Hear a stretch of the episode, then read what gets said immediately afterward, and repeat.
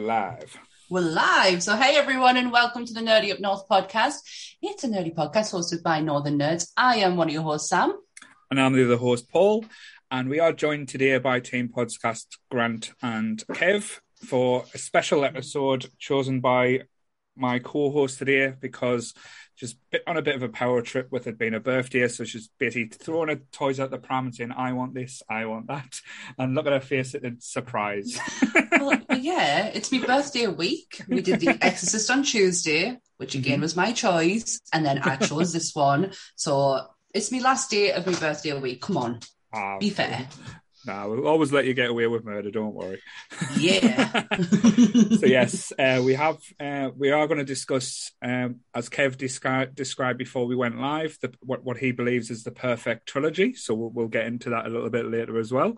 Um, the Cornetto trilogy, which I, I believe when it first started out wasn't meant to be a trilogy, but that's that's what we ended up with. No, it was always going to be a trilogy. All right. Just um, they just didn't know what they were going to do. Right.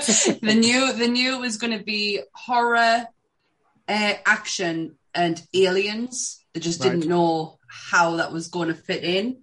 Mm. Um, but we'll get into it because I've got lots to say about it. I'm just going to get the disclaimer out the way with first. So mm-hmm. everything discussed in tonight's episode is our opinions and our opinions alone. If you want to discuss anything from tonight's episode, please come and join us on the Facebook group and we can have an open discussion. What we won't have is anyone coming for us and telling us our opinions are wrong. We can agree to disagree in fandom, so keep it fun, keep it kind, and keep the toxic behaviour out of nerdism. Well said there. Well said. Ah. And also, just a big shout out as well, because I don't know if anyone noticed, uh, if you're listening on YouTube, we did have a new theme tune that we debuted tonight, and it was wrote by one of our members of the group, Adam, as well. So thank you, Adam. That that was uh, it's very, I would say, 80s and like say infused with sound like something you would find on a Sega Mega Drive game at some point. I hear wrestling themes, like you know, coming down to the ring wrestling. It is absolutely fucking fantastic. So thank you, Adam. I know you're in the group chat, so thank you so so so much. I heard Dimebag Absolutely massive shameless plug for him. Um, if you're gonna want to go and check out Adam's stuff, uh, Google Fractured Planet. Um, that is solo thing that he does, and it's fucking unbelievable. Um, it's available on iTunes, Spotify, uh, Bandcamp, you name it. If you want music, you'll find Adam's stuff there. It's it's something to behold. It really is.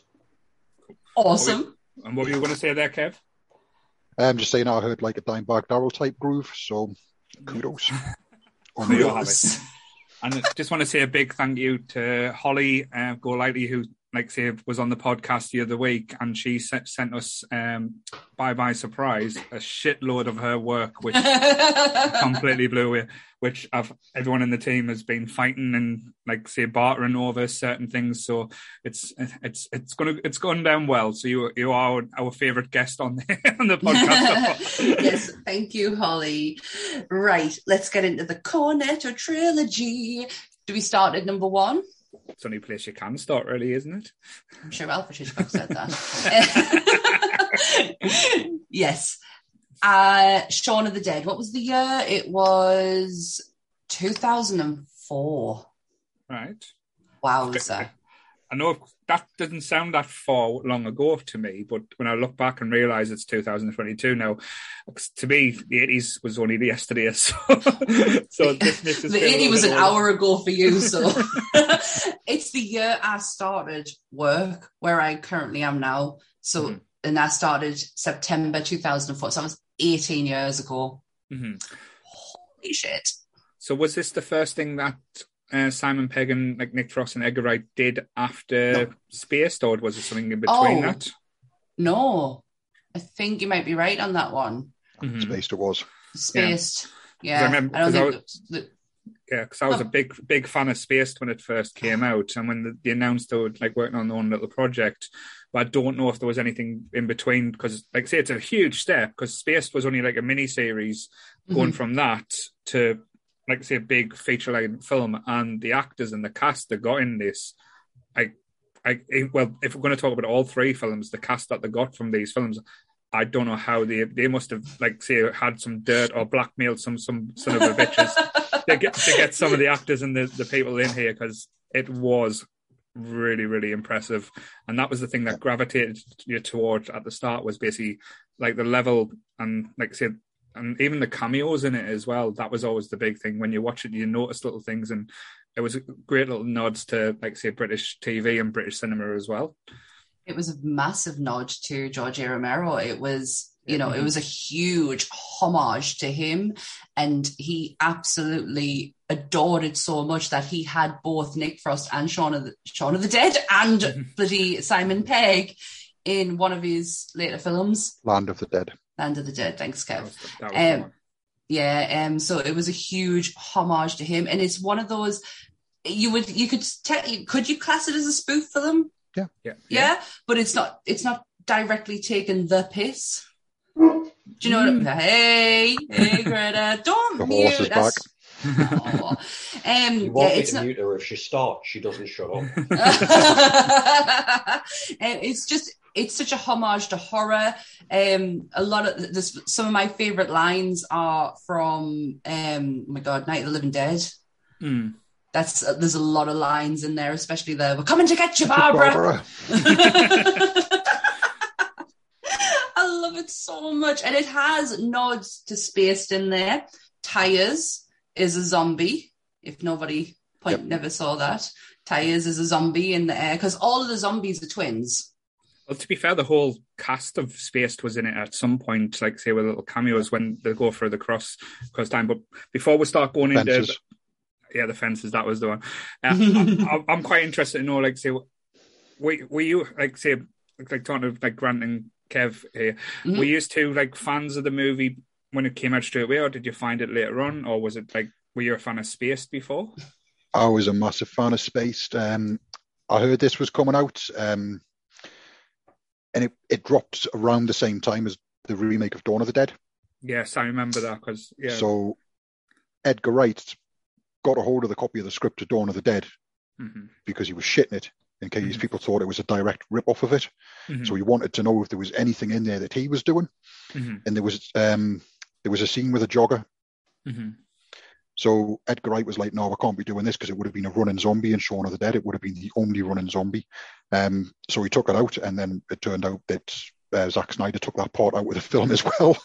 so he took it out for nothing. It was going to be like a running joke about a running zombie. Um, but I'd heard about it. I thought, oh, this this is going to be class. I love Spaced. Love mm. Simon Pegg. Nick Frost is one of my absolute heroes. I absolutely love that guy to bits. He, it's criminal that he isn't in the same place as Simon Pegg. Mm-hmm. It really yeah. is criminal. Um, the guy never, is a talent. Yeah, he never gets viewed at the same level or anything like that. He's mm-hmm. almost like I'm almost like a side act compared to like. He seems things. to be more of a, the daft comedy relief. Um, mm-hmm. But the guy is a massive talent. Like he's an absolute hero of mine. Like I follow him on um, Instagram and stuff like that. He's just absolutely hilarious. He's so friendly and funny. It's he's just class. Um, so when I heard he was going to be in that and it was going to be a bigger part for him, mm-hmm for me, it was just like, yep, this is going to be absolutely mint. Saw it, loved it, can watch it anytime. And the irony is, it is literally the, my least favorite of the three films. That just but, shocks the life out of us. That it really does. It's, I've, it's zombies. I've seen zombies done a million times before. Yeah. But I know, I mm, think, like, because when we've had discussions before, like, we know how much of a big horror fan you are. But I'm yeah. not surprised you said that after after the conversation we had before we on online because you love the, all three. So it's it's more that it's it's like saying what's your least favorite Indiana Jones film out the the three that that exists, not the fourth that never happened. Um, there's not a bad movie. It's just basically one that yep. you prefer type thing. So mm-hmm. no, exactly. That. It's mm-hmm. it's not that I hate the film. I love the film. Yeah. It, for, like I said, this is for me is literally the perfect trilogy. I love all three of them. I know you say Back to the Future, Paul, but Back to the Future three sucked balls. Sorry. And... This is literally the perfect trilogy. Every single one of them's funny. Every single one of them's well written. Every single one of them's well acted. They've got brilliant cameos. They've got brilliant music. The laughs are timed mm-hmm. perfectly. Mm-hmm. It's class. Hmm. Certainly. So podcast about... over. Mic drop. What about you, Grant? Um, anybody that knows me is going to find the next statement incredibly hard to believe, but I've never watched an episode of Spaced. Mm-hmm. Ever. Um, right. I was aware of the fact that it was there. Um, mm-hmm. But during the time that Spaced was on TV to begin with, I was living where I couldn't watch normal TV because mm-hmm. um, the pub didn't have TV signal. Um, mm-hmm. So I was just buying DVDs and what have you. So mm-hmm. I've never watched an episode of Spaced. I've never managed to pick it up since. Um, but the day Shaun of the Dead came out on DVD, I was like, oh, that looks like fun. And mm-hmm. wow, this is so much fun. I absolutely love this. Um, but much the same as Kev, as time's gone on, it's probably my least favourite of the trilogy now as well. so no, I don't know why I'm so shocked by it. Like, I don't know if it's because for me, it's, I mean, Hot Fuzz is great, but I can't, I just can't imagine people thinking that this is the least favorite out of the trilogy. I don't know why, like, mm. I, I, but it's interesting to hear. I think, I think for me, it's that um, this was like the first big one they'd done, like the first feature mm. length thing they'd done. Yeah. They, they, didn't have the writing ability that they've had for the other two. Yeah. So the other two got more time put into them. They knew what they were doing more. So the story fleshed out. Like um, with this one, you don't really find out too much about the characters. Then you go right to the end with the world's end, and mm. every single character has a story. Yeah, that's true. That's that for me. Just yeah, tops mm. it.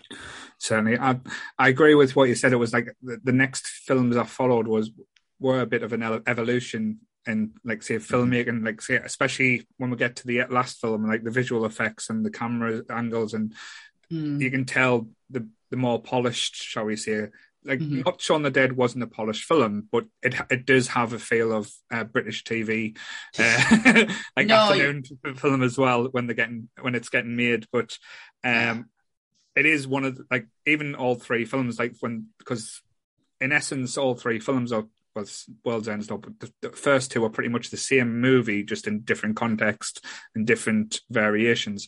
But um, like it is one of the most qu- quoted movies as well. Like we, we, were taking the piss out of Sam's new hair since she's got red on her uh, before she started as well. Um, and there's there's iconic scenes as well, like that you don't even think like Simon Pegg holding the cricket bat, like sitting with the headband, almost like Rambo. Um, it's just like as soon as you see that, you could even just see that like these little uh, little blood baseball bat, and you'll know it's a reference to like Shaun of the Dead. Um, but all the jokes in it as well. Like my, one of my favorite ones is when they're going through the albums to throw out the zombies because, as I said, the, the zombie, uh, the zombies that, as Kev pointed out, this is like true old school zombies where they don't move, just basically fast, they're just coming at you, slows out, and they're basically picking out which album to throw because they don't want to destroy like say classic album music. They're going, oh, that was a good one, yeah. and they just throw it. And you say that like most albums that they throw miss miss the zombies by Clay Miles as well. So it's yeah. just um like that utter stupidity. Um, but I, like what got me as well because I was a big fan of like uh, Shaun the Dead and Black Books as well. So as soon as I heard Dylan mm. Moran was involved, I was like, great because that guy deserves to do more stuff. Like if you like Black Books yeah. is one of my ultimate, and I like TV shows, but I'm still good that we only got two short sh- series of it. But in a way, it didn't get overplayed. It, it was done nicely, but yeah, when when this came out, it was a bit of a shock to the system because, as Kev pointed out rightly, it was around about the same time as Dawn the Dead remake, the Zack Snyder one. And you saw, I saw that on the pictures, and I would like say I enjoyed it. I know a lot of people like say have different views about it, and I was like, oh, it's kind of given a kick up the arse to the zo- zombie genre. And thought like it was a, either a month or so, a few weeks after that Shaun the Dead release, it was like, oh, is it a cash in? But you can't get two completely contrasting movies like from side to side. From one mm-hmm. as just basically Zack Snyder looks like it's like a walk and talking music video where the Shaun of the Dead version is like watching Fawlty Towers, but with acid. I totally get what you mean by the British reference. My nephew, who is not is not phased by horror in the slightest, would not watch this film because it was far too real for him. It felt far too close to home and mm. he didn't like it. There was no fantasy yeah. about it. There was no glitz and, you know, Americanization of it. This was England where he recognized the trees and stuff like that. like there were our trees and it was our pathways and our road signs. And he, he, he could not watch it. I took the piss out of him for it. But when I look at it, when I think about it, I'm like, that makes total sense as to why you wouldn't watch it. Yeah. One of the best jokes, and it's probably really minor, is what's his name? Ra- Rafe Spall. Yeah. Mhm. All right, mate. it's just what me and Ant still quoted to each other. I absolutely love Rafe Spall so He, much. he's class. But if you look where he went, like from Mm. Shaun of the Dead to Fallen Kingdom, Jurassic World, Yeah. like Mhm. that's, a, that's a massive, massive, step. massive step. Mm. And I like had no idea he's the son of Timothy Spall, like no clue whatsoever. I just I love I mean, he's in two of them. Yeah? Yep, he's one of the yeah, Andys. he's not in the not in the Mm. yeah, one of the Andys. I love the Andys. Um, but he's Mm. not in the third one though, is he? No, it's No. um No. him and Paddy Considine of the Andys. That's it.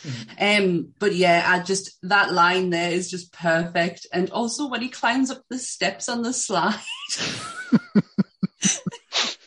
that honestly tickles the life out of us to this day.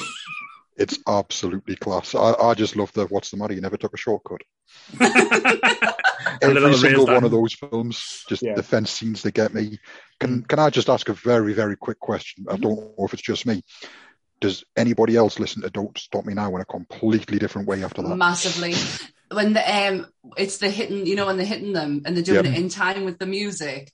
I Mhm. can't not picture that in my head when that song comes on.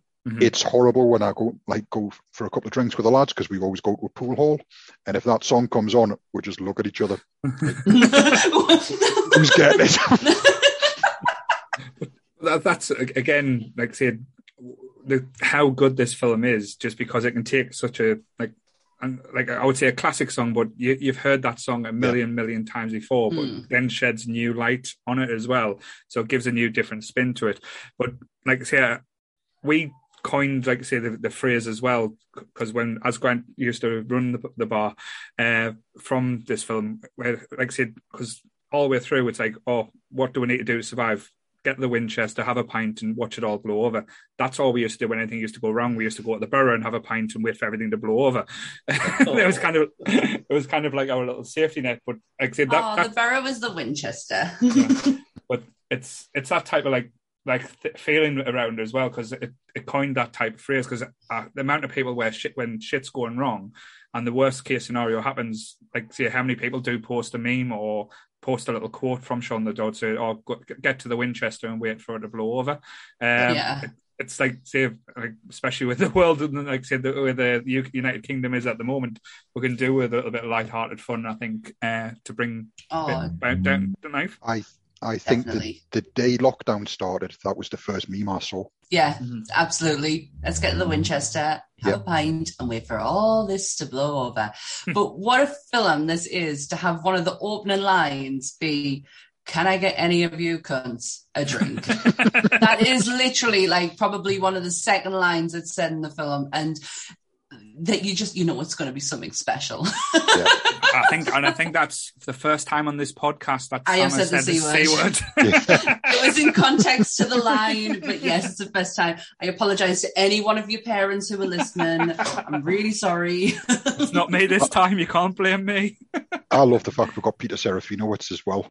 Oh, Yes. I'm so pleased you can say his name because I cannot. That man again is criminally underrated. Like the voice again, of Dark he's, Maul. he's done so much though. I mean, me and Charlotte were watching something uh, at the tick as well. Mhm. We were watching something um, a couple of months back, and I can't even remember what it was, but instantly we heard the voice and we're like, "No, nah, it can't be Peter Serafinowicz," because it was like a massive show we we're watching, like Mhm. a massive animation. Mhm. It was just like a fucking is. And then um, John Wick Three turns up there selling the art, Yeah. like as the armorer. It was like, "Go on, son." He's Loved also it. in one of my favorites, Couples Retreat, and he plays a po- he plays a posh uh, hotel guard who is uh, obsessed with Guitar Hero. Yes. and Kev knows what film I'm talking about. I've actually watched that a few times, so yes, I do. Me too. I've no problem with it. And, we- and we haven't even mentioned the biggest one, Guardians of the Galaxy. Yes, prove me wrong. yes. And because everyone rumored, rumored that he was going to be Nova. That was the big rumor at the time. oh, really? But when you but when you saw the how it played out, spoilers, he didn't quite make it through that movie. I just no, not, not at all. Have you seen the um, the version of the the kitchen scene where they do it in the Scouse, they do it in the Beatles accent. Yeah. Eh, that tickles my funny bone. That. Oh, it was um, Spy with Jason Statham. That was where he turned up in because he was a sex pest Italian cabbie. yes, he was. Funniest part of the film. Yeah. So if you think, if like, say, just mentioning Peter Serafinio, that, that's probably my best attempt to say his name. Um, oh, I'm not even gonna. but, but, if you look at the cast for this, like say I said, Lucy Davis from Office fame, yeah. um, Bill Nighy, Dylan Moran, Rafe Spall, Jessica Hynes from Spaced, yes. Martin Freeman, Penelope uh, Wilton, who was absolutely amazing in this film. Oh, like, say, wasn't she? Um, Matt Lucas, uh, Reece uh, Shearsmith, um, like say I could and like say could keep going on and on. I think say it's actually saying that Keith Chegwin was in the movie as well, was it? I didn't know that. I think he was a zombie. Oh, yeah, there's a, there's a lot of lot of extras of zombies. Uh, Sarah yeah. Cox, um, Edith Bowman, um, a few of the Radio One DJs were put in as zombies. Yeah. Um, but yeah, the majority, the mass majority of them are twins because. Mm the to pack the crowds out. to basically pack it out. So if they turn round, it's like, oh, it's okay. It's just another one. Like it didn't really matter. Yeah. but clever think, though, really clever. Yeah, but I think Grant nailed it in one word. It's fun. It yeah. is pure just entertainment. Like I said, take like you don't have to overthink it. There's no hidden yeah. messages. There's no hidden meaning to it. It's just having fun with your mates, making a movie, making a zombie movie, and just like playing with a decent soundtrack as well and like even hitting the beats that it has to, it wasn't scared to do like kill off. Well, not technically kill, but you never thought like say um I can't remember his name now. Uh, Ed was going to get bitten. Uh, no. And when he did it, uh, it kind of broke your heart a little bit. It's, it yeah, still I, breaks my heart every time I watch it. I still love the end scene where he goes into the shed. Yeah. I, I, still love it. I, that's my attempt of a zombie. Well, that's a callback from the opening episode. Like the opening like scene is when the mm-hmm. player two enters the game, player two yeah. leaves the game, and he joins in. it's like a nice little callback. So it, it it's quite like saying in, in a round way, like fitting how they finished mm-hmm. and, and finished the movie well. Yeah. But yeah, and but like Simon Pegg always has to be the hero, though. that, that's what I'm always good about with Nick Frost because mm-hmm.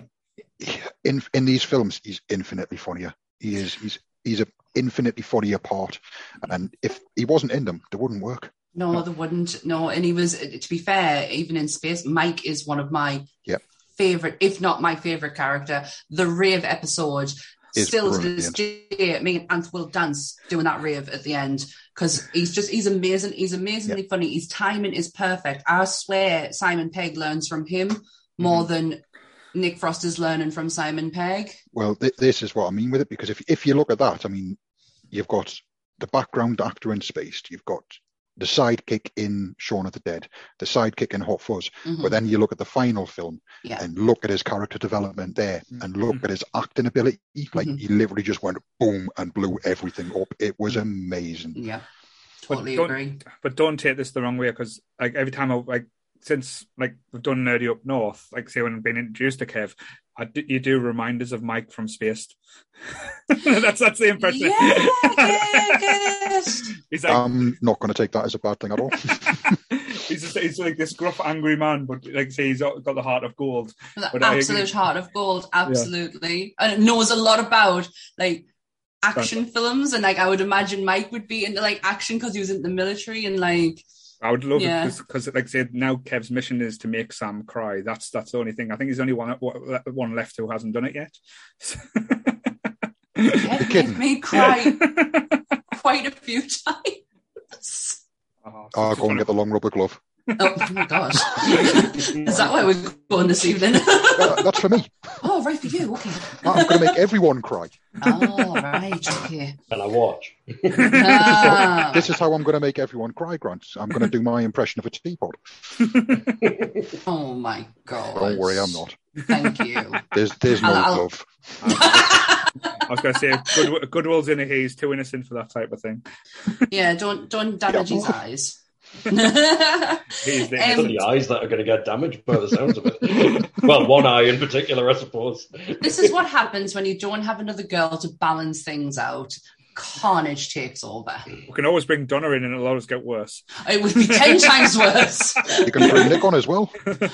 oh, I'm not sure would have her tits out and everything. No. oh my god. anyway, uh, back on track. Big Al says dogs can't look up. Is it true? Can they not look up? I don't know, but every time we look at Coco, we just go, she can't look up. they can't unless they sit down. Yep. Yep. That's true. and, uh, All over. oh, God, that was quite funny. So, Shaun of the Dead. Mint. yes. But, it's um, unreal. It's, uh, I mean, I, I, kind of felt like I crapped all over Simon Pegg there by saying Nick Frost was like so much better and stuff like that. I just want to clarify Simon Pegg is one of my favorite people on the Yeah, planet. same Like he literally is. But um, I, I just think it's terrible that Nick Frost has been overlooked on a lot of stuff. Yeah. just, just to ask a Nick question. Frost's doing okay safe uh, stateside though. Yeah, Um, I've gone on before about this this show that I watch from America called Why Women Kill, Mhm. and it's absolutely incredible. And he's the lead male in the Oh, most recent season of it. It's like he's just kind of he's relocated himself and kind of finding his audience a little bit over there. So Yeah. Yeah. I'm hoping that out of American shows, Nick Frost is going to kind of you know Oh, go hope stellar so. in the TV market, which is let's face it, just as big as the movie Oh, market these days. isn't it? Massive. Absolutely, It, absolutely. it pays better as well. Yeah. Mhm. I just I just want nothing but the best for him. Yep. Like Mhm. I really do. He was fantastic in um fighting with my family. Oh, I never Like- saw it all, but what I Mm. did see, he was brilliant. Absolutely phenomenal. Um but everything he does is phenomenal. He's just such he, he's that person. Yeah. He can't Yeah. there's nothing you can't do nothing wrong. There was a He's like um, everybody's favourite mate down the pub. Yes. Yeah, there was there was a, a Amazon Prime show about the paranormal Yes. that that he was the main like he took the main stage and Simon Pegg was in it, but like as a kind of like a side character. Uh, I know it only got one season, but that was really well done as well, and Yeah. like, it was it was, It was really quite well written. Mm, I enjoyed that. Truthers or something like that. Yeah, it's Truth to do with Seeker. UFO Yeah. conspiracy, isn't it? Yeah. Yeah, Their uh, oh, come. Sorry. I was Truth saying he's literally just, on. yeah, it was Truth Seekers, yeah. Mhm. He's um he's literally just got over chicken pox as well, bless him. Oh As an my adult, God. that's uh, not That's very harsh. nice. Mhm. His relationship with Simon Pegg always reminds us of Nathan Fillion and Adam Tudyk for some reason, uh, because Alan there's Tudyk. always there's the one big one and then the the side one, and I just always like them two. Just I feel like they mirror each other a little bit. Oh, no, That's just my opinion. That's fine. I see, I've not seen that, but I'll like say I'll probably look at that normally too when we revisit Firefly for the end of this month. You will, and you'll Get- go, oh yeah. Get the get the plug in there as well. Just a quick question. I'm going to get get the smug smug smugness out of the way. Um, have any of yous met them? have you? No, I have Maybe. not. Maybe. yes, um, quite a few years ago. Um, just um, as we start to move on to the second movie, um, they were doing the promotion uh, for Hot Fuzz, and that hadn't been released yet. They were just going around, uh, like say, conventions and like say, and doing interviews and talking about it. Uh, I went to Manchester Comic Con uh, when it used to be quite big, um, like saying not like every five minutes, like during the summer. There used to only be like one, like London, one in Manchester, and one in Glasgow at the time. So I'm going back quite a number of years. Um, and I was there when they were uh, promoting Hot Fuzz. So they weren't doing autographs, they weren't doing signings. They had their own like like panel like we did at SunnyCon, Yeah. not as like at a small, slightly bigger stage. But um, there was only two big panels that weekend that because it was uh, them two doing like a Q&A and Robert Englund doing full costume like signing uh, photographs in like with the Elm Street set but um yeah so I met Simon Pegg and uh, Nick Frost they were sitting there just like say chatting they were absolutely just genuine guys that like say sit in the pub having a crack with but they were meant to pretty much like say promote the movie because like that posted everywhere and like all the like things about Hot Fuzz and like video screens showing like the trailer.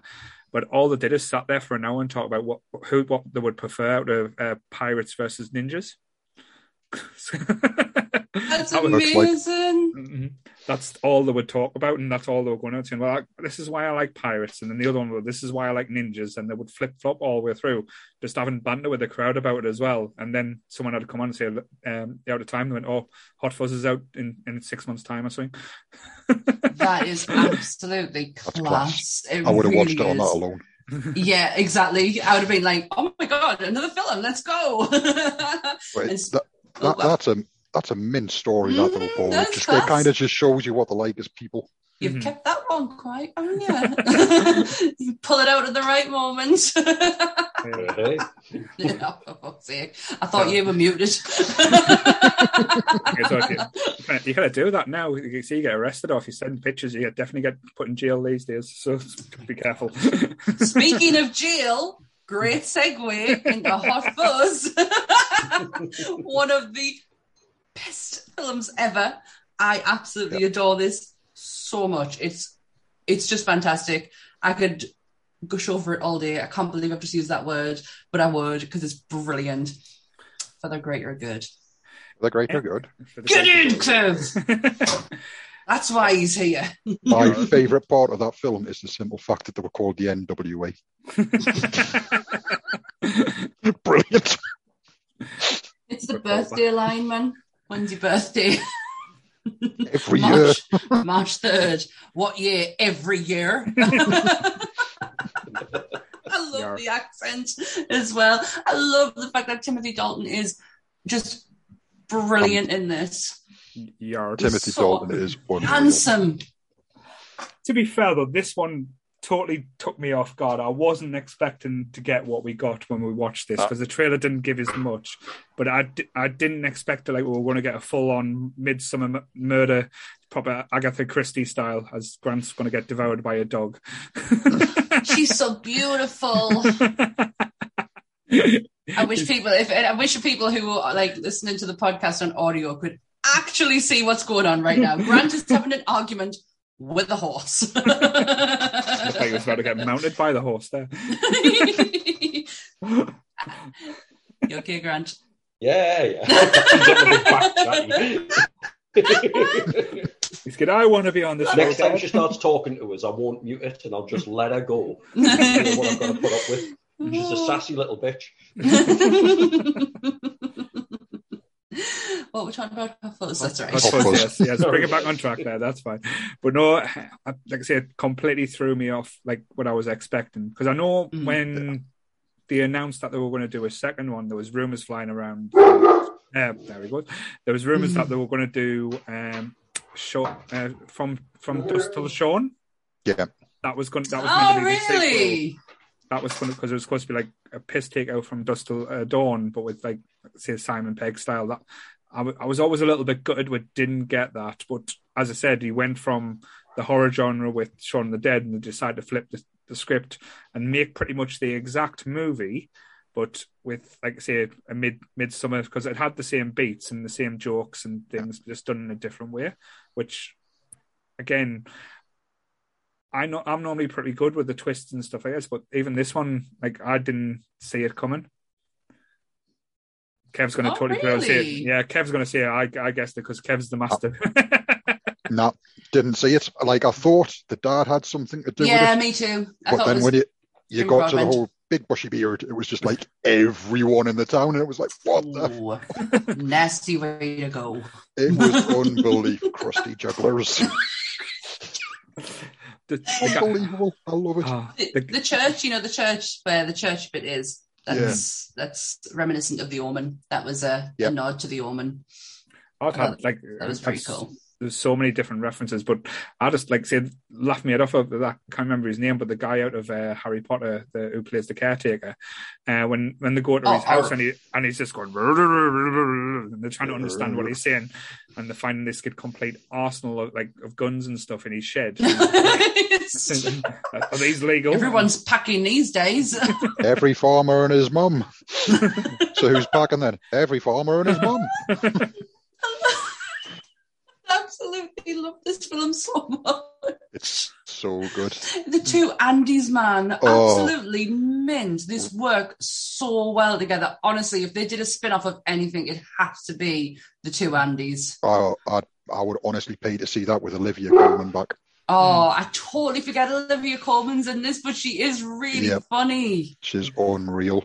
What I what I love about it is like you've got Rafe Spall again, Hmm. but he's got a much bigger part. He's absolutely hilarious, and I look at him and I think, I can't believe you're the same Yeah. from Green Street. Oh God, You were yeah. in Green Street as a proper muggy chav. he proper grew into his face, though, didn't he? He did. He really did grow into his face. He turned into a handsome, handsome bloke, Rafe Spall. Like wow, did he? I mean, Re- there's his really dad, and you think you think that's why where the aim is, and oh, it's Oh. not. It's not at all. God had other plans for him. Massively. Do you, do you like this one, Grant? I know you're just sitting there trying to like fight the dog there. Oh, Hot Fuzz is my favourite.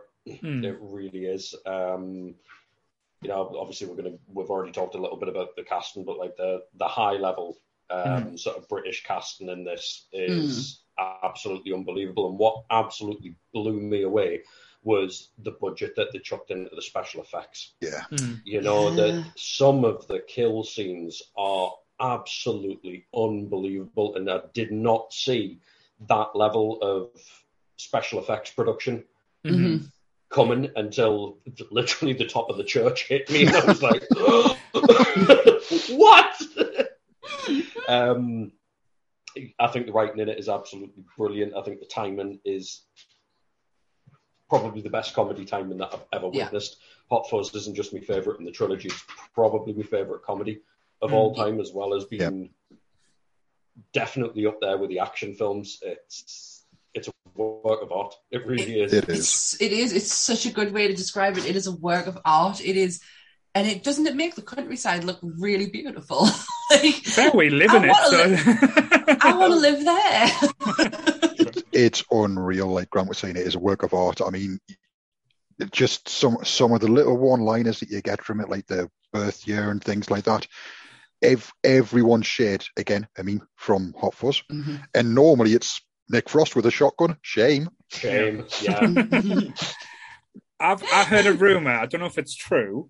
Again, I, I don't. I haven't looked it up, but there's a, there's a surprise cameo in this that you you don't you never know because you never see her face. She's in the film, but Cate Blanchett's meant to be in. It is, yeah. Yeah. She's the um, she's his ex girlfriend who is Right. the In the forensic forensic scientist. That's Yep. Cate Blanchett in there, yeah. Yeah. And when you know that, you can see her eyes totally, like you can see her properly. But if you don't know it, Mhm. then you don't know what you're looking at. Yep. Yeah, that's that's exactly it. It's once you know Cate Blanchett's eyes, because let's face it, she is a beautiful, Mm. striking woman. You can spot them anywhere. Yep. But just have the balls to do like, or even just like they must have been pissed at the time, laughing, saying we've got Cate Blanchett that's going to do a little cameo because she's not in any of the credits or in the cast listing or anything like that. Uh, it was just something I remember someone telling us before, and they put her in a kid hazmat, like say, like Mhm. forensic uh, suit, and say, "Oh, we know she's in this film. They don't." it's like, Yeah. Yep. why? She's not even credited, I don't think. Mhm. I don't think she's Oh, even she's not. credited. Do you know what's so funny? Charlotte and Goodwill are just going one on one with each other with quotes constantly in the chat, and it's so funny to see. What's your wine selection? Well, we have red or white. Yeah, like me, Charlotte's a massive fan of this trilogy. Oh, it's it's one that me and Anth will visit regularly because Yeah. it's just like you want if if you want a, just a, a laugh and Mhm. just to you know forget shit. This is one of the films to do it. And again, we quote the shit out of this film constantly. It's still it's like in our back catalogue. Especially if one of us will go the greater good, we wait for the other one to finish it off. Get I- introduced as well into like one of my favorite Lord of the Ring characters ever. This way, um, what's he called? Rory McCann, who plays Yeah, the Hound. the Like say, and he Game of plays, Thrones. I not Lord of the Rings. That's Game what I of said. Game, Thrones. that's what I said. Game No. of Thrones. Did I You say didn't? Lord You of said Lord of the Rings. Yep. Because I got shocked and went, hang on a minute, you like someone from Lord of the Rings? Same Apart from Cate difference. Blanchett. Same a difference, just uh, more boobs in the Game of Thrones. but, That's true. but yes, uh, um, yes, I've thrown now. But uh, like I say, I've introduced the Hound, but like I say, is totally unrecognizable in Hot Fuzz as well. Mm. Yeah. Does he? What's his? Does he actually have a name in this, or he's just? Because everyone just refers to him as the Yarp guy. Europe. No, he's got a name. Uh, they, they say it in the film as well because they say that um, such and such is a bit Mm. bit slow or something like that. Right. Um, European sounding or something. I, I can't remember I'm what it is. thinking is. hands or you know No, like, a, like a stereotypically kind of I'm doing it right now. right. Everyone. That saves me doing it. Um, But yeah, like I say, his character in his I always thought was quite entertaining as well. How how how he played out because, um, like and I, I- with especially with these because like I say he's like a side character to uh, Timothy Dalton's character who's the main like Yeah. say instigator. But the thing is, though, what I like about this, the throw Timothy uh, Dalton at you at the start, to, so you know he's going to be like the like one of the main bad guys, just the way he's portrayed. They make it so obvious that you start doubting yourself, and that Yeah. that's the thing. But in a way, as, as you said, the twist is they're all in it except from Nick Frost's character. It's either they didn't trust him because he was either that stupid, or that that's how he was portrayed. But I just love all his, uh, like say when he starts trying to make friends with Simon Pegg's character Nicholas Angel, uh, and the, with keep calling him Angle as well. That's why. Yeah. Hey, that's so brilliant. but um, and the and he try and the way the bond is over American action movies like uh, Point Oh, Break, Bad Boys and stuff like. It's like, have you ever shot like uh, shot your gun in the air and stuff and shouted and like, no, why would I do that? that that's that's that's a that's a felony. That's breaking breaking the law to do that. He's getting no, but it'll look good. It's class. I love the fact he's just sat there. He's like, "What do you want to watch? Uh, Point Break or Bad Boys Two? Which one's better? This Mhm. one." So we'll watch that. Right then, watch this one next. it's like he wasn't expecting the all nighter No. for it. It's um, he was called Michael Michael, Michael. Armstrong, but Yeah. his nickname was Lurch. Yeah. Ah. Ah, he was class. Um, He was, he was really good. Very think that- unrecognizable, as like obviously because we know him as the Hound. yeah, So even even with that tall stature, still unrecognizable. I mean, Goodwill calls me a mountain, but I'm like a molehill compared to that fella. he's, just, he's huge. It's like uh, I, I still say one of my favourite parts of Hot Fuzz is Mm. Bill Bailey's. Nobody tells me nothing. oh, you realise yes. he's twins. And you realise he's twins later on. It's like, get in.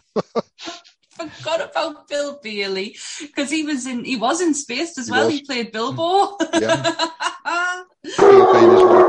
oh, that is a Bill Bailey's one of my favourite people as well. Look at him! Look at him! Be back in a second. no worries, Grant. No problem. what was But no, what Hot would, Fuzz is my second favourite. Like, Mhm. what would you say was your favorite death in in this one? Oh, Because there was some quite interesting ones. Because um, maybe the the the scissors. Was it the scissors and the um the hedge Garden trimmers. shears. the hedge Yeah. trimmers? Yeah, 'Cause that's pretty brutal. That I'm, was- I'm talking in a Cornish accent now. It's pretty brutal. But no, uh, mine was probably uh, the Tim Messenger, where they drop the uh, like the Mm. gargoyle off the church, and you see it actually. He's looking up, and it just impales him and goes through his full body as well. Like as as Grant said Yeah. earlier, that like the effects they used on the death scenes was was something special. Um, I was just asking Grant, what's your favorite death scene in Hot Fuzz? Yeah, I can still hear you. Ah. Um, it, I mean, strictly speaking, it's not a death as such, but Timothy Dalton getting impaled Oh. yeah. uh, with the thing through there. I don't think they ever oh, give you closure as to whether he dies or No, not. he but survives. that is- yeah. He's getting he's getting taken away in the ambulance, isn't he? Ice cream. Oh, of Oh, course. I yes. forgot about that bit. That being the case, then it's the church as well. I love that bit where it just fucking. Rams it down his With Oh, The spire just absolutely annihilates his head. yeah. Unbelievable. Loved it. That's Oh, I think that's most people's favourite. It was a quite a graphic movie as well, because when you think of most comedies or movies now, they try and shy away from like that type of like uh, like Mhm. I know like, if you're talking about violence and like to get the ratings down as well. As if you look back when The Dark Knight came out, there's not one drop of blood in the Dark Knight Mm. movie because No. it would have made them uh, like a rate rating higher than what they wanted. So again, to, to go at the level there was, I think this was only a 15 as well, wasn't it? When I'm sure. I think it was. I will tell you. I have my Google open. Yeah. Just keep talking. I'll find out. Because I know with a lot of movies, like say they are scared of the ratings. Because Shaun the Dead was an 18 because it was a horror movie. So this one, like I say, they did like say played out more as a as a comedy aspect, uh, like a murder mystery type thing.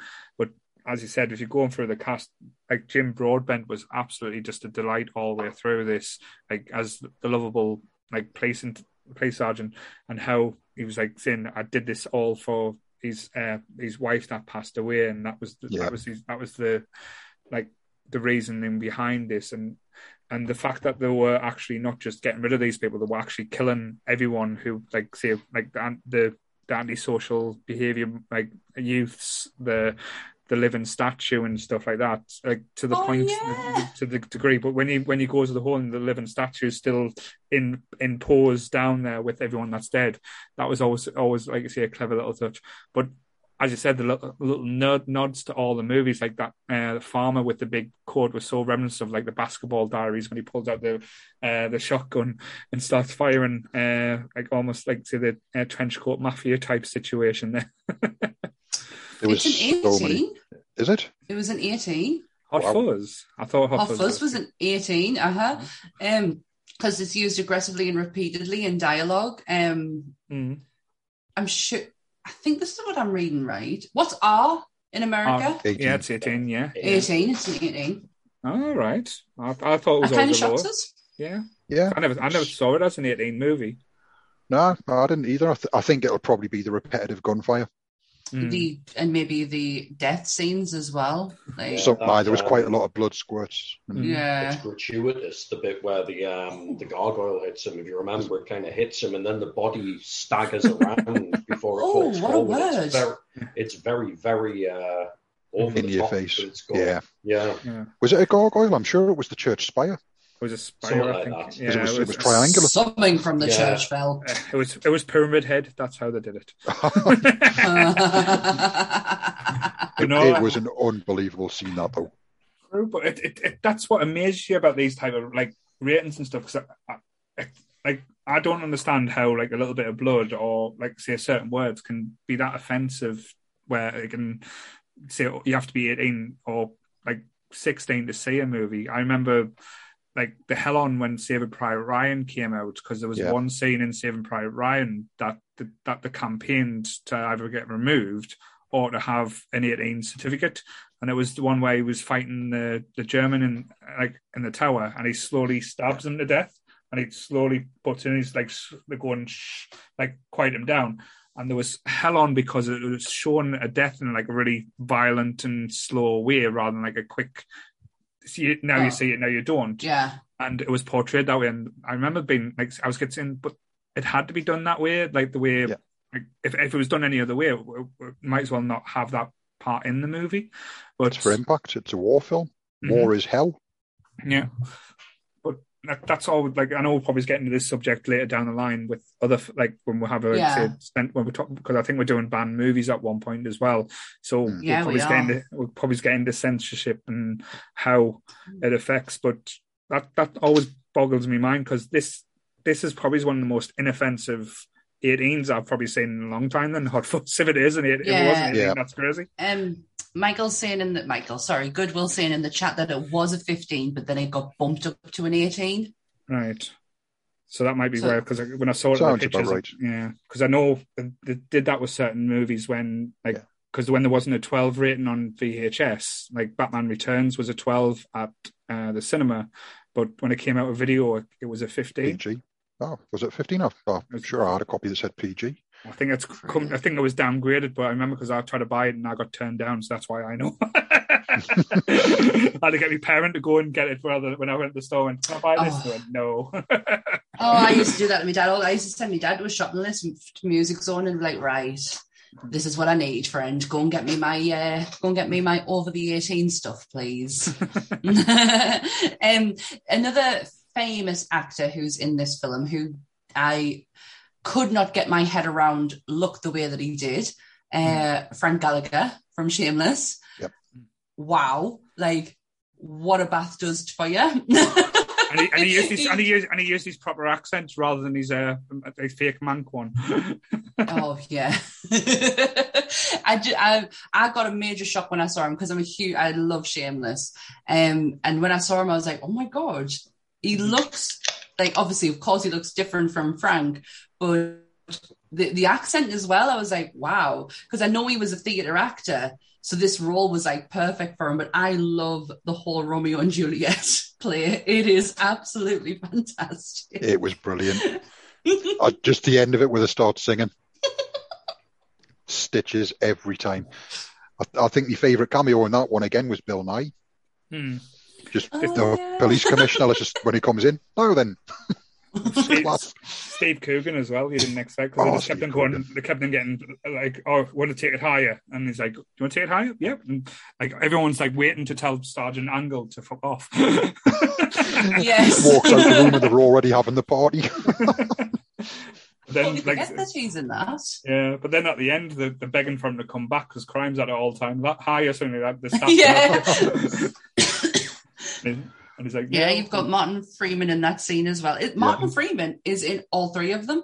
Mm-hmm. Yeah. And I've just put that together. Well, he's only a cameo in the first one. Yeah, he's yeah. part of the the alternative crew, isn't he? Yeah. But yeah, he's in all three of them. Yep. All right. Look at me figuring stuff out. It's almost like we're watching the movie together. Aww, friendship.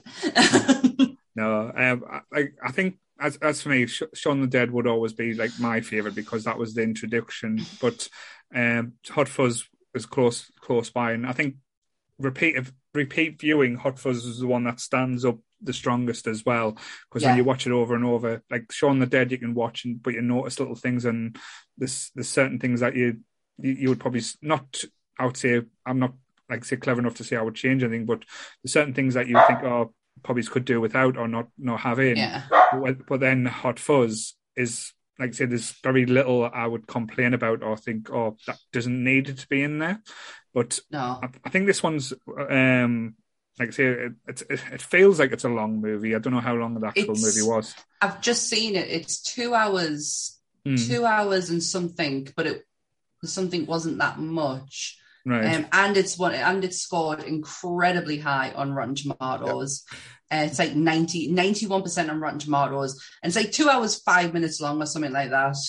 Which is the stranger. This is the like, one of the most British comedies out there, but this I think Hot Fuzz done the best in America.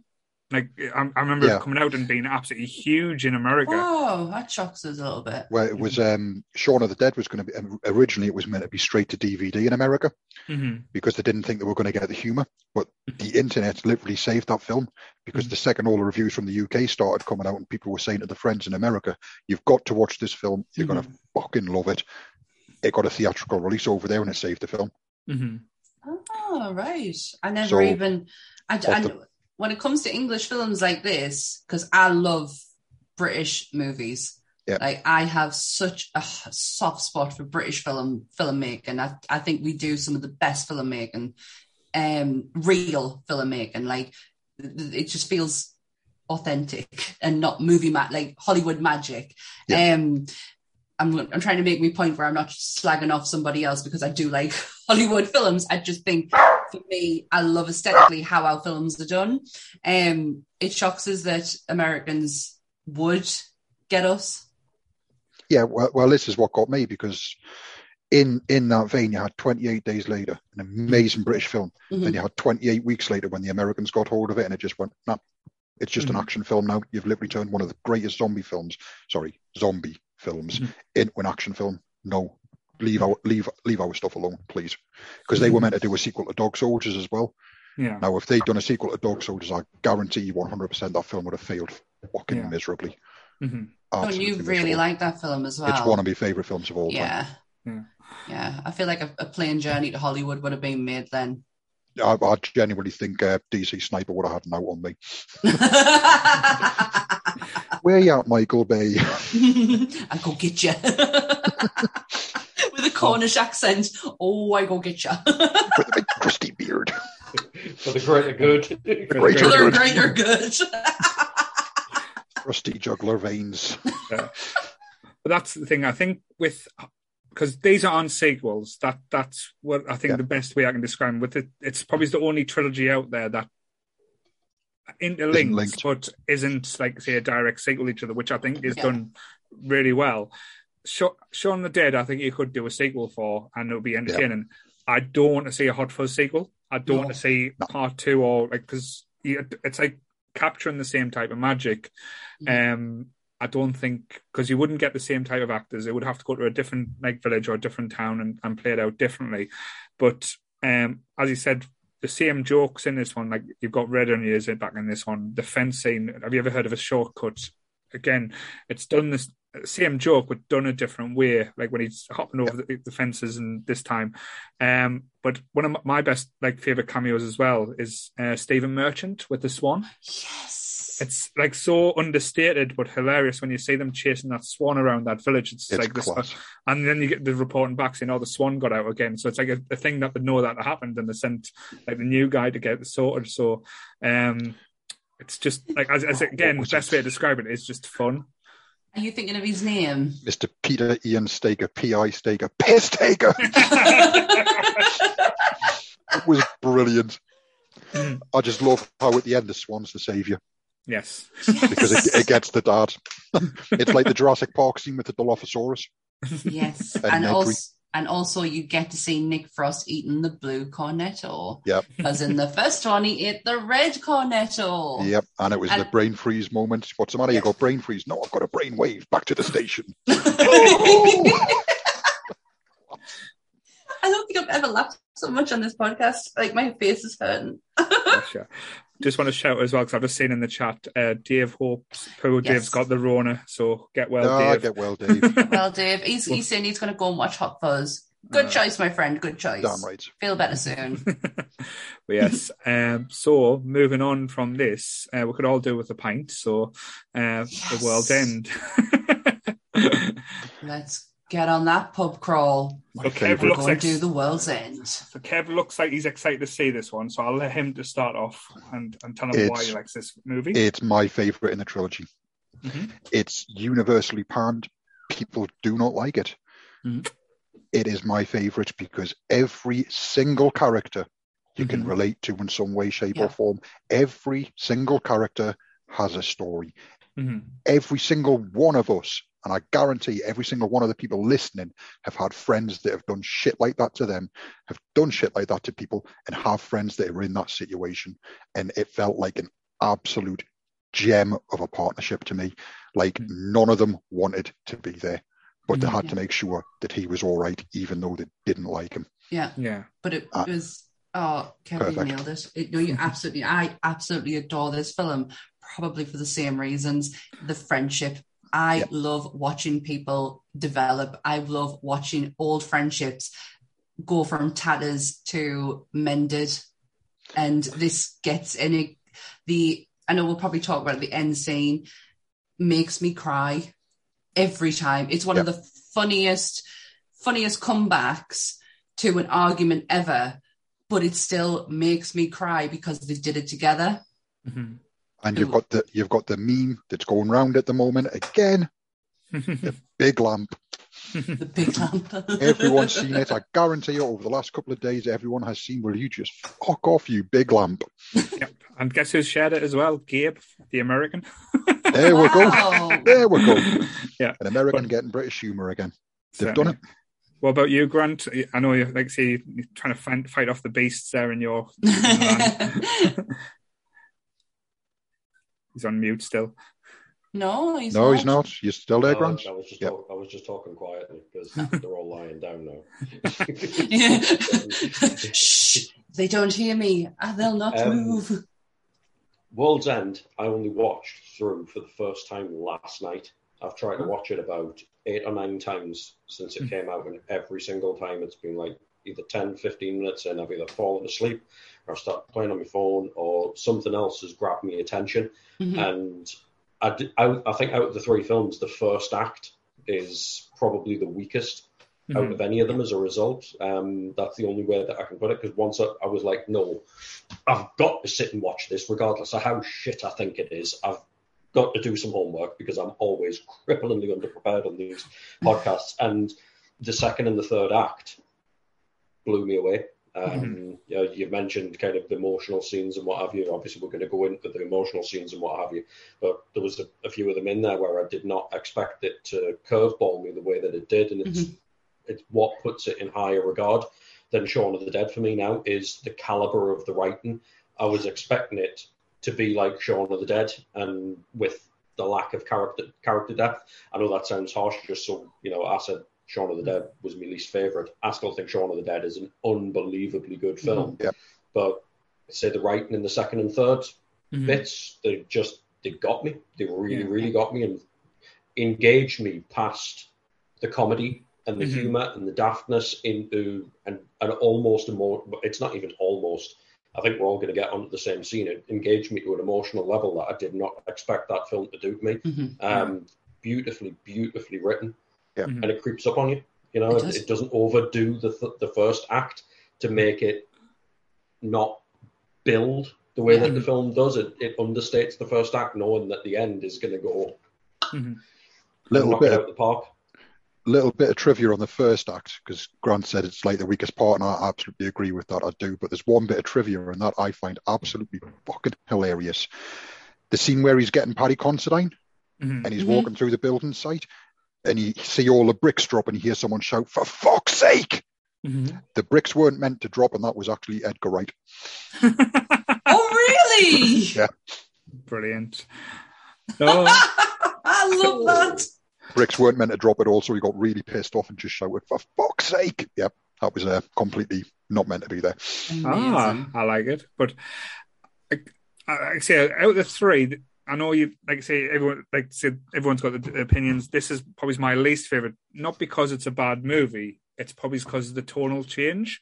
Yeah. Because the two films were very, even though like I say we're talking about a horror and murder mystery, it was quite light-hearted. It was quite colorful. It mm-hmm. was quite vibrant. This one's dark, like the tones, the subject matter, and even like say that like the friendships aren't. Yeah the friendships are broken in this one, which I think mm-hmm. was a was a was a great touch. But normally, I like the dark films. I like the ones that are like say a bit off kilter, or like say makes you feel uncomfortable.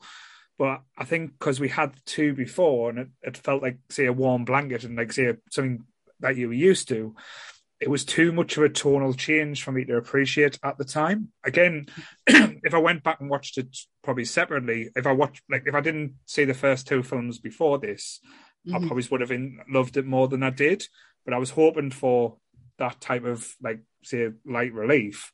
And even though this does go wacky and have some some daft bits at times, it's like see you, you don't ever get away from like the like what the film's about, if that makes sense.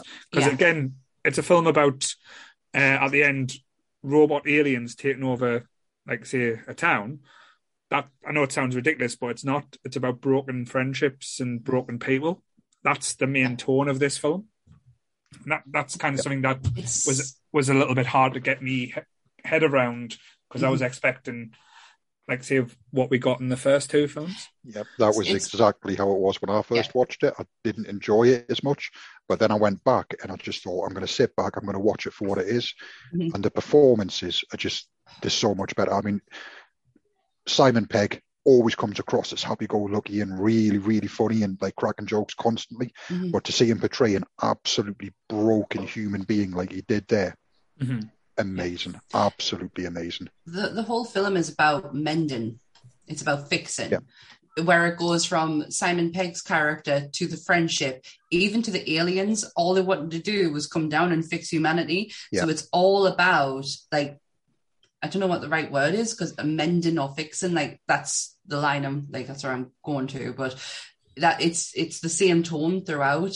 Um these scenes if we can go and start talking about the scenes in this film because holy shit, the fight scenes in this are amazing. Yeah. Mm-hmm.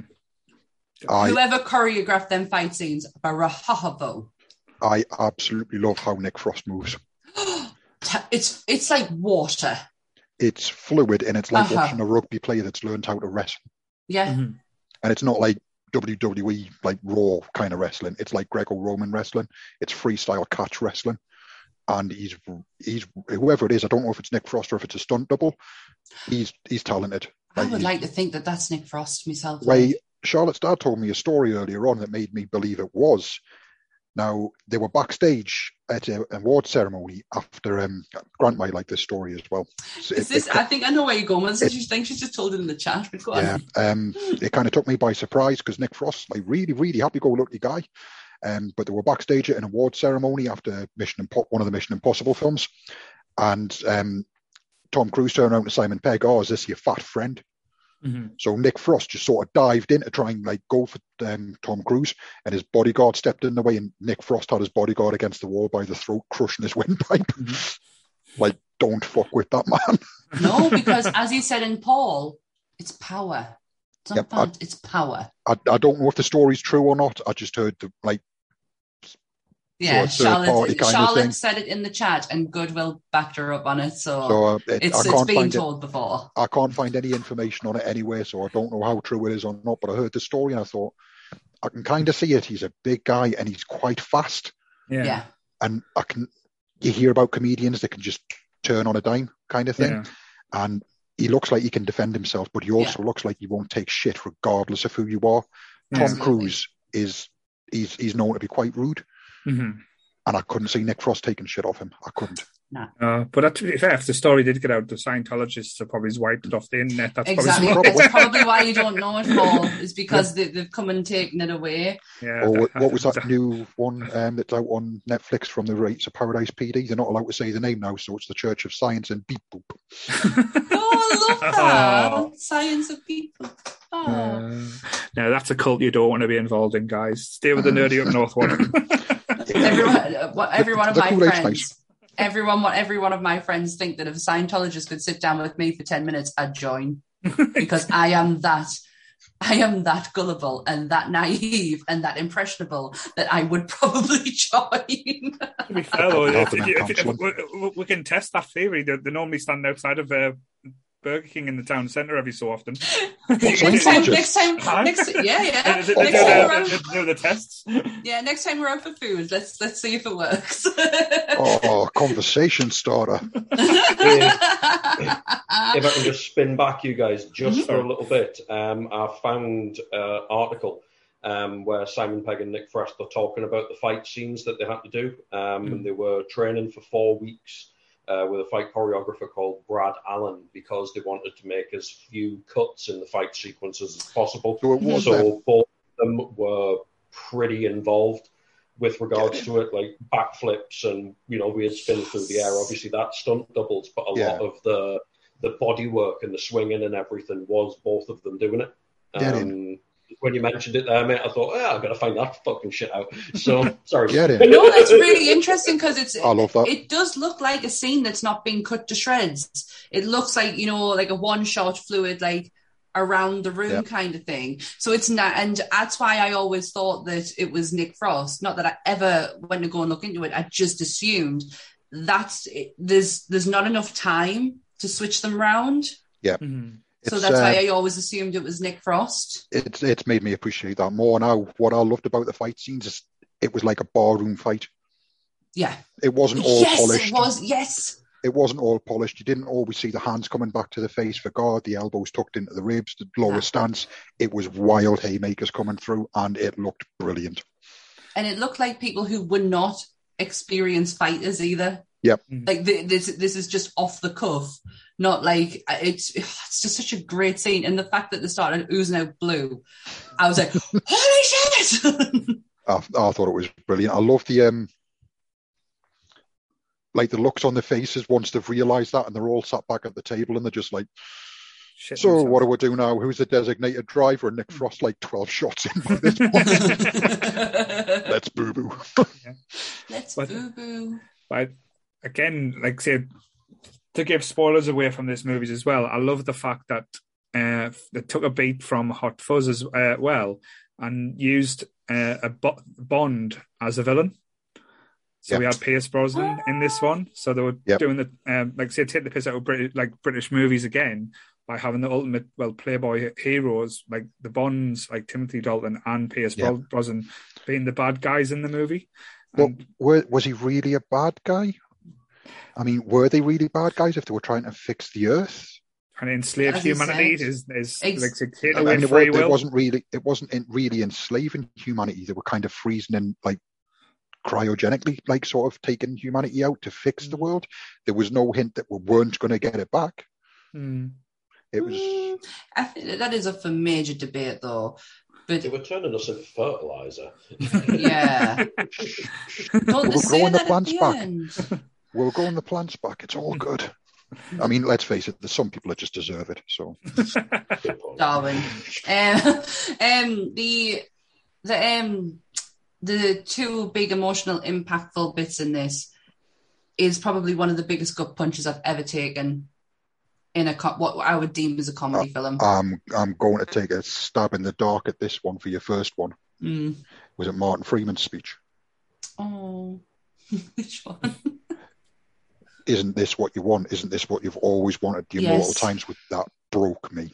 Mhm. Oh my god, I totally forgot about that one. That broke me. Like literally, I'm not even going to deny it. The first time I watched this film properly, and I sat back just to enjoy the performances, I cried.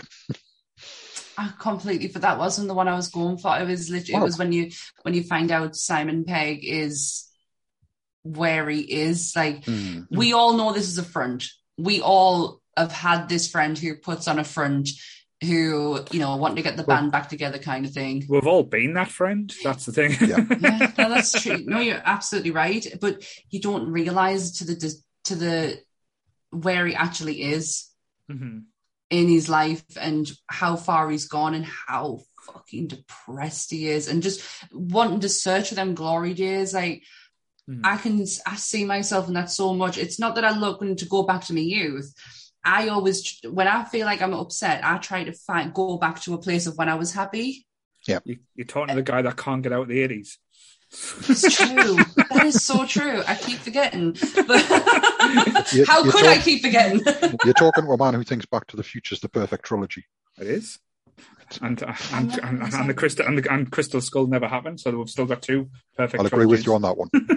I, I don't know what you're referring to when you mentioned crystal skulls so you know Yeah, we- we don't know it didn't exist. Things just go. didn't happen. There you go. We'll do a Um, but- podcast on it. the movie doesn't What we're going to do, we'll just hold up a piece of paper saying it doesn't exist. Stay nerdy, everyone. The greater good. They're great, they're good. But no, it's it, I, I love the. I don't love, but it is an impactful scene when you find out about Simon uh, Pegg's character, and that last bit where they are literally arguing backwards and forwards, and there is tears in Simon Pegg's eyes that you, they are they look genuine. Mhm. You know the tear that you can't control and it just drops out your face. Yep. That's what was going on there. And I, I ball my, it's so funny. Mhm. It's hilarious, especially when um, the other Andy joins Mhm. and they start like the three of them are having a go. It is hilarious, but at the same time, it is gut wrenching to listen to it. Yeah, this is um, it, it is horrible, but I, I don't know. Um, again, I'm just going to assume on this one. Um, Simon Pegg had been going through a fucking shitload. I mean, there, there'd been alcoholism and stuff like that, Mhm. and I don't know if this was like filmed and made when he was getting off all of that. I I don't feel know if like this I was a know personal this. sto- yeah, experience. I feel like I know I that. feel like I've heard something about Uh-huh. it, but I don't know if it's true or not. Um, I'm just going to assume because Mhm. the range the range of acting through all of his films just elevated exponentially at that point. So I don't know if that was a personal experience for him or not, Mm. but it it was it felt real. It felt raw. Yeah, it's an interesting one because, as you said, this was a big, big change to what we were used to with Simon Pegg. Like he was always the happy-go-lucky loser type thing, where he was kind of like accidentally fell into something or like say thing. But this one, it's like everything's in his own because everything he's did in this movie like results into like say the act well his actions uh, results into like say every like his friendships breaking down uh, Yeah. never really like getting past them certain elements never leaving the the the character he was when like say the sh- shit went bad he, he still stayed there. So yeah it, it was a completely different thing. The only again this is a small complaint. This is me not bitching about the movie because they, I uh, always mention this as the Cornetto trilogy, but it doesn't feel like a full stop movie, if that makes sense. It doesn't Yeah. feel like I know it's called The World's End, which should be like say be relevant that it is the end to the trilogy, but it didn't feel that way. Yeah, I, 'cause I I- felt like there could have been more that could have done, or there could have been a different way to end Yeah. it. Do you not I- think it's because of the end scene with the where he's got his he's where we're in the apocalypse He's and got a Simon blanks. And he's got his gang, yeah, Yeah. and that's like that's like an opening to something something else. Yeah. So I kind of get what you're saying. I'm kind of glad that they left it there, though. The part that got me about the end was the look on Nick Frost's face when he's like, "So a lot of us have had to go back to natural foods, but to be honest with you, I don't miss much processed food." And then the Cornetto wrapper just slaps on the Slaps on the fence. thing and goes past. It's like, The, um, "Oh." all the films as well were were filmed with a slight tint on them. Yep. That's not very noticeable, but Red, it's it's green. there, red, blue, and green. And I, I thought that was so brilliant. Like it's really clever. it's the touches, it's just the little things, isn't it, that like really make these films incredibly special. It is. It's um. It. But yeah, again, taking it back to the start of like World's End, Paul is 100% correct. The tonal shift in this film is massive. Mhm. Like it's like we've had horror comedy, we've had action comedy. Have some doom. It's like, like a black comedy, al- almost like an American, like because when Americans do what they call dark comedy or anything like that, it's Yeah. like f- laughing at things that make people feel uncomfortable. It's like Ricky Gervais nailed it with The Office. It, it was kind of taking a slice um, of that aspect to it. I say almost. It, it almost went to like uncomfortable comedy, if that makes sense. Yeah. Yeah, it's incredibly cringy comedy, and I fucking live for it. You are the cringe queen, bless you. I really am. yeah. As a whole, like I say, there's elements that, as you said, that work so well. I think out of the two, Hot Fuzz and Shaun sit together and sit back to back, and you can think you can see them fit. This one is kind of like fits, but kind of like misshapenly as well. It's like the jigsaw puzzle doesn't quite think. That's Yeah. why I don't. Again, not not in the trilogy. That's why I don't consider it the perfect trilogy, a la Back to the Future. So yeah. Flying train. I totally get what you mean. It doesn't it doesn't have the same tone, feels, beats, rhythms that the first two had. Um it could and I'm sure there was talks where Edgar Wright was saying like we could really just slot in another film here to fit. Should do- they could do. They could do a Goonies. Shaun the Dead Goonies. Shaun and the Goonies reference. How long has this been going on for? How long did it take? Yeah, it took us- Uh, I can't see. Try me hardest, guys. It's it's it's me. It's like We've it's got like bets this thing now. It really is. It's becoming a running theme in the episodes where Paul Or you- has to get in a comparison to the Goonies, or even just a mention. You've Yeah. reviewed it. It's all good. No, I've never let it, them go. know. Uh, Goonies never say die. They really don't. I will. I've started I mean, this podcast on the Goonies. I'll end it on the Goonies. I, I, I kind of feel like Corey Feldman's made like a million in royalties just off this podcast. to be fair, it was his birthday the other day. I think. Happy birthday, Corey Feldman. Didn't even put him on the podcast. Should have come on the podcast. This- Speaking of that, this- Here, if we had the money, he'd be coming on. I'd be Speaking of that, I actually did invite Nick Frost onto this one. I would be terrified to have Corey Feldman on this podcast. Have you heard some of the stuff he talks about now? Yeah, Yeah. It's, it's not. Yeah. I wouldn't be comfortable having that conversation. No. no, uh, No, I think there'd be a lot of censorship. I, it, it just, it would never be able to air. It wouldn't. what's what's that, Corey? Technical difficulties. we're, we're- we're losing you. We're losing. Oh, Oh. America Oh, signals. What you're gonna do? I, I Hang could on. just see it. Kev, go back to you invited Nick Frost on here. Yeah, um, I've been following him on Instagram for a while, um, and he's normally quite interactive with his fans. So I thought it's worth a shot. So I sent him a message saying, "Look, we're going to be doing a Cornetto trilogy podcast. Um, obviously, drop the name of the podcast in. Um, Plug. little plug there, yeah. Um, just thought if, we'll try it. Have you got any trivia or anything like that, so I can blow the guys away with it? Um, any like behind the scenes or anecdotes or anything like that? Any stories that I could uh, possibly borrow off you to tell? Mhm. Um, then I sent him a message a day later saying, or better still, on the subject of this. Would love to have you as a guest. I can guarantee everyone would be blown away by it. But he didn't mm. read the messages, so uh, well. damn it's you, Nick. It's always worth That's lovely. That though. I thought I'd try it. You know. That is lovely. Um, Kevin the... Smith knows we're, we're alive now, so that's exactly. So, and now, and if he ever reads that down the line, he's going to see that.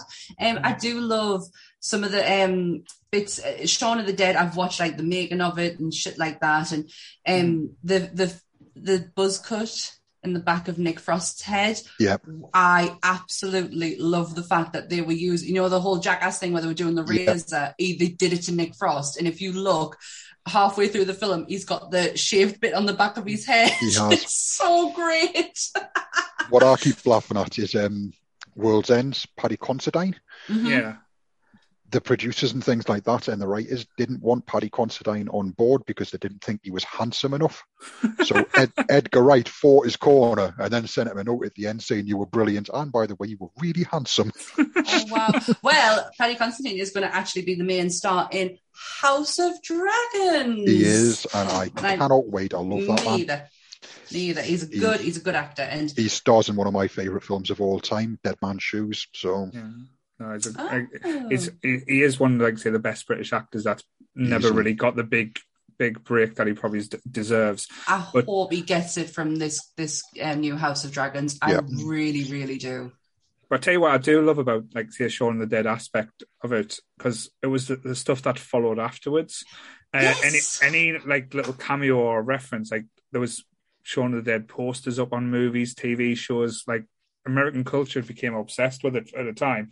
Like yeah. if you go into video stores and stuff, there's people picking up Shaun the Dead DVDs and stuff in movies. There's loads of little nods and little cameos, like throwbacks. It became like say like also almost like a, a running pop culture, culture joke, even though mm-hmm. the movies are yeah. taking the piss out of pop culture, which I yeah. always thought was like say brilliant done. Uh, you can almost like say if you look through like any recent or older horror films and stuff like, and especially in the last ten years there's a lot of them. Ha- there's a lot of them have a little nods to Shaun the Dead, where the callbacks when Shaun, Shaun the Dead was doing nods to all the old yeah, ones as well. It's so meta. But the um, the DVD. You... I'm sorry, Sammy. No, go um, the DVD is actually in the DVD bin in Hot Yeah. Oh yes. my god, is it? Yeah. I yeah. didn't even notice. What I know what I was going to say is that I thought Paul was mentioning after bit of Shaun of the Dead because they did a comic series and they also did a web series as well, and it give you Lucy Davis's story of what happened to her and how she actually survived the zombie apocalypse by taking one of David's arms and sitting in a tree and fighting people off with it. How did um, I miss this? yeah, it's on the making of.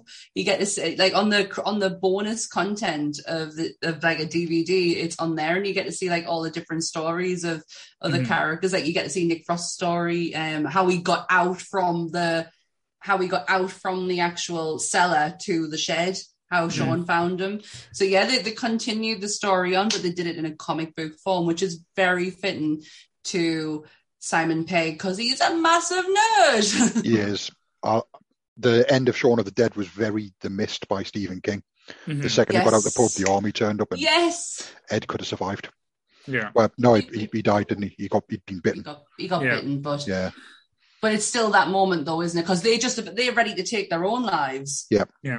And that it's it's the ending you wanted from the mist. no, no, oh god, that's still I love that film, but that's, it, I can only watch it every so often because it, it proper breaks you. Um, the only thing I can't think what I was going to say now. My brains just went to mush there. Um, it's the heat. Yeah, it's, it's the heat again.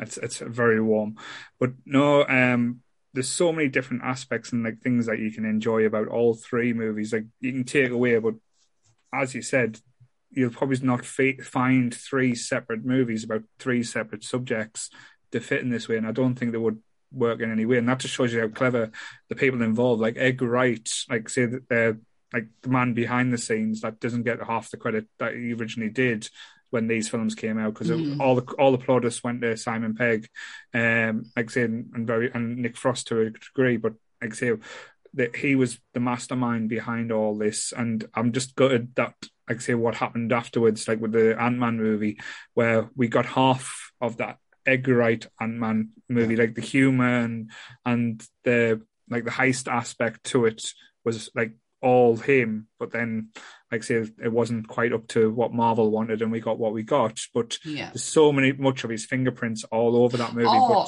It's still my, absolutely. it's still That- top five for me. That scene where they do the um the fast speaking and the you know the fast speaking that's Edgar Wright. Mhm. That's all Edgar Wright because it is very.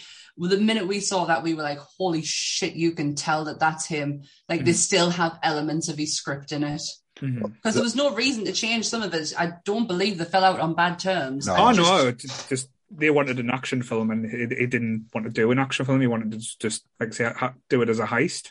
Yeah. Yeah. Well, this this is what gets me. They've said it wasn't up to scratch for Marvel. It shits all over anything we've had in Phase Four so far. hmm That's a that's another topic for a different Yeah. podcast. And, Bless- and I know Gr- Grant's going redder and redder in the corner there. Bless him. Um, How you doing, Grant? I've- I don't know why I look so red on this camera, man. Because in my face, I'm not that tanned or sunburned, but every single time we're on, I'm like, I'm Well, you- purple. Like You're you're kind of looking like a Sin City character here, like. Hey, you know, Yeah. I'm not that. no, No, you're you're really not actually. No, so I, I, is, have we missed anything that you want to add there, Grant? Because I know you've been waiting patiently there. Yeah, you are. No, no. I mean, like I said, World's End is the. It's. I've only just watched it last Mhm. night, and like I said earlier on, it absolutely smashed me. You know, Sammy was going on about you know the bit where you find out that it, you know, Simon Pegg is as broken as he is, Mhm. and she said that quite vaguely, and I was almost kind of struggling to work out which bit you meant because to me the breakdown of his character Yeah, happens so well across the second Yeah. and third act. I mean, which bit did you mean? it was when you when he finally admits that he was suicidal. Yeah, That's the That- that's that's that the bit was that the- broke us. But I totally get what you mean. Yeah, that is the bit where you know where he's because I bit don't- Where his yeah, I don't- I don't feel Um, like that's where it was going at all. This I just thought he was, you know, wanting to get the band back together and relive the glory days, you know, and stuff like. that. And Yeah. I did not see that that was the actual. That, that that's where he was in his life. That bit shattered me Mhm. It was night when I was watching. so it. I destroying. didn't see it coming, and yeah, it's a gut punch. Absolutely, mate. Soul destroying. It's an Mhm. absolute knockout punch in the film. Yeah. Where you just fuck. Um, that was lost for words. Yeah, it, it it, really no, lost it for is because. No, that's a good. you good. just I- I- don't see it coming. yeah, No, but you I think don't. I think that's quite a, a nice, poignant way to leave it there, though, as well, with Grant being lost for words. Wow. Fannies. One question, be- one question before this ends, Right. because I get asked it all the time, every time I'm talking about the world's end. Could you do the pub crawl? Ten years ago, yes. Now, not a chance. I wouldn't even make it past the second one. it depends. I feel like because I'm I, I don't drink, but like I can drink. Like I can keep up with people. So I feel like I I might get so far. No, I am the ultimate lightweight these days. Like, say, two pints and I'll be seeing stars. Then it's a, is it bedtime yet? you just be sorry. that really tickled us. I'm still knocking back, but I suffer the next day. Yep. Like on, on the night, I could manage it, but it would take me three days to recover from that now. Exactly. that- that's what I hate these days. And this is going to make me sound so old. I can't handle hangovers anymore. I don't want them. I don't want one. That's a simple fact. I just don't want one anymore. And if you could handle drunk Sam, which is a very like you've seen how emotional I can get sober, hmm it's on another level Grant when I going am to say drunk. something different there. Well, I saw the look on his face Could I there. handle drunk, drunk song? Oh God.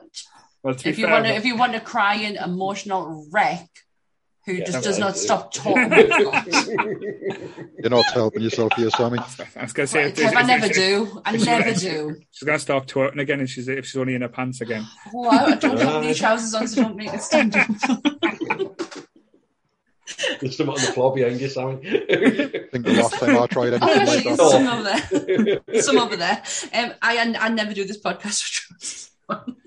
I think the last time I tried anything like that, um, Charlotte did not appreciate me with the hangover the next day. I was literally clinging on to her arm. Can you make us a bacon sandwich?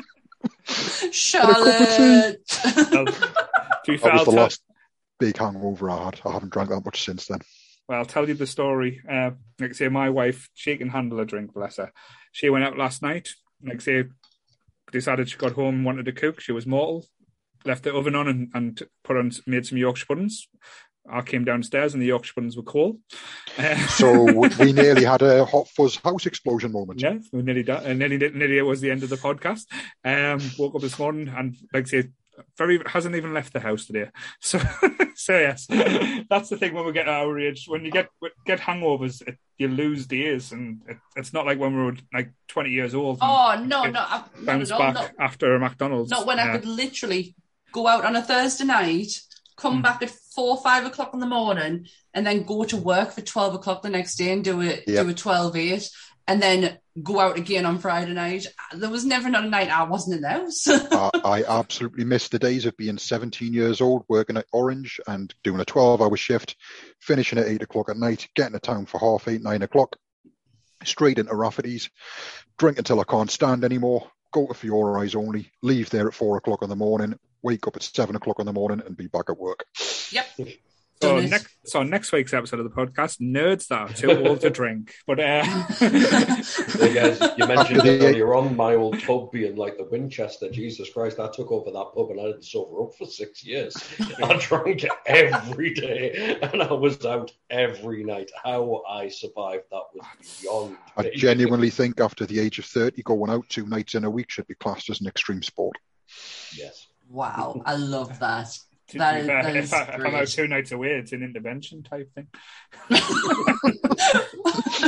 That guy's got a problem, but uh, no. Um, sorry to go off thing, but a good question. I'd like, as I said, if anyone in the chat thinks they can do it, he is a full of shit. Yeah, Because I know uh, who's in the chat. Charlotte could. I'll tell you now, Charlotte could. She shouldn't for health reasons, but she could. Bless. For a Um, tiny little dwarf, she can put it away. yeah. So that is the Cornetto trilogy. Like I say, we've pretty much, like I say, I think we put in the words how we all feel. So that was a, quite a nice one for Sammy's little birthday treat there. So we've just got to wait for another year to get get a choice again. I'm only joking. Yeah, I was gonna say. um, I- I've I've inputted in the next three months. Oh, we've, we've definitely got got them sorted out. Um, we've still got Charlotte to give us our uh, her choices for a vote. So the next Yeah. uh, ner- uh, nerdy up north vote to see what what to do. But next week, I believe uh, we are having Charlotte returning uh, for things that scared you as a kid. yeah, So- things that scared you in your childhood. Yeah. This is from the list that we made on the bus. so this is going to be interesting. So it's not just films, but literally anything that scared you as a child. Anything. It's going to be interesting. Now especially then, seeing now it from then. it. Well, no, it's especially going to see it from like different perspectives. Like Charlotte was a '90s kid, we're '80s kids. It's going to be so much fun. We'll try not to man- mention the person that Kev's has done an impression of. No. Did. But yeah, but yes. So uh, next week's things that scared you as a kid, and then we've got to do a bit of research as well because I want to do the next one. Real justice uh, is Firefly. Yeah. So brown coats forever, and then um, like I say, we'll probably try and fit in a few other ones uh, where we can, if we can think of uh, if anyone or if you've got any suggestions, please send us an email or send us a message on the group. We're always up for input. We'll normally ignore most of the shit ones, which is fair enough. and we're not doing a, a, a revisit of the Goonies part two. It's been done and dusted. But if you do have any like film reviews, like any random ones, like it doesn't have to fit a genre, like a, a specific genre, just anything randomly, let us know. Or do ET. ET? I'll do ET. Never. I'm, I'm up for ET. How and how. But yes, I'll get Charlotte on just to see her face, just as Yep. just keep ET popping up, and that'll be interesting. like what you did with Pazuzu, but it's ET and he's been oh, hovering over. ET's finger hovering over. but yes, that'd uh, be pl- mint. Please What for me? subscribe. Please like the videos. Like I say, we're on the YouTube channel now. We are going up and up. We're getting closer and closer to that 1,000. So please let us get there as soon as possible. Uh, also, um, anything else you just want to plug? I know, Grant, you've got, like I say, you're, you're doing well with the Facebook page. I mean, all I'm doing is inviting people to like it when they react to something. I'm not really doing a great deal. No, but you do. You do. Um, you do Twitch. Yes, you, you were on oh, Twitch last yeah. night. oh, it's I do club. indeed. Um, yeah. Yeah. Uh, next couple of weeks. Well, three weeks' time. Um, it's the summer holidays, so me and the band are going to get on and do a bit more of the Greek mythology um, thing. I was going to try and line up some uh, other games for me to stream and just talk random crap over the top of them. But as Jake pointed out, there's loads of genitals in the games that I like, and you can't broadcast that on Twitch. So, right. what do you play? well, I wanted to stream Dante's Inferno, um, which is based on the Divine Comedy. Yeah. Um, so you play a crusading knight and you go yeah. down into hell and you've got to rescue your wife and it's beautiful images, beautiful religious mythology behind it. But the entire time Satan's wandered around with a dick like this. Like it's so big, it's got its own physics engine. It's yep. not like it's just there. It you know it's wow. flat. It gives, gives Doctor Manhattan yeah. thing to run for there. oh, definitely wow. something. You know, it, it's a fucking terrifying concept. You've got to oh, fight yeah. at one point, and you're dodging around while you're, you're underneath it. Um, like so yeah, I'm I'm not allowed to stream that, but me and Kev might jump on and do some um, Warhammer Forty Thousand streaming. Yeah, uh, I'll, we're on, I'll that on today. Need to um, download I'm that. Perfectly. Yeah, I'm willing to start a new character if you like it, dude. Because um, mm-hmm. I thoroughly enjoyed playing through it by myself. So awesome. yeah, watch the watch the Twitch streaming and uh, follow the Facebook page. Get out of the group. Stop lurking in the fucking group all of you, and get on the page and like the page. Yeah. but uh, and, and as Kev pointed out, Charlotte's Book Club. Um, yeah. Like say she'll beat us up if we don't tell us that. Like say she'll, she'll if you if we get so many members, she will post a picture of her feet in there as well. So hashtag Aye. Charlotte's feet. Yeah, uh, me and Charlotte are doing something pretty special for August theme. So please. Oh, it's a two pairs of feet. yeah, you don't it's, it's Charlotte's feet. That, that could be good. Sammy's Sammy's pants and Charlotte's feet. oh, that's good work. Um, also, um, if anyone wants to ever join me on pissing hackers off on Warzone, shoot us a message. I've got no problem like getting squads together and stuff like that because it's just shit but really fun. Cool. And Dave, and Dave Hope just asked for something in the group, uh, in, yep. sorry, in the chat. The 28th of August, Dave the 28th of August. There you go. Did you actually look up the Yeah, Charlotte did say, watch this space. yeah. But uh, yep, so same bat time, same bat channel. Stay nerdy, everyone. Have a good one. Bye. Bye.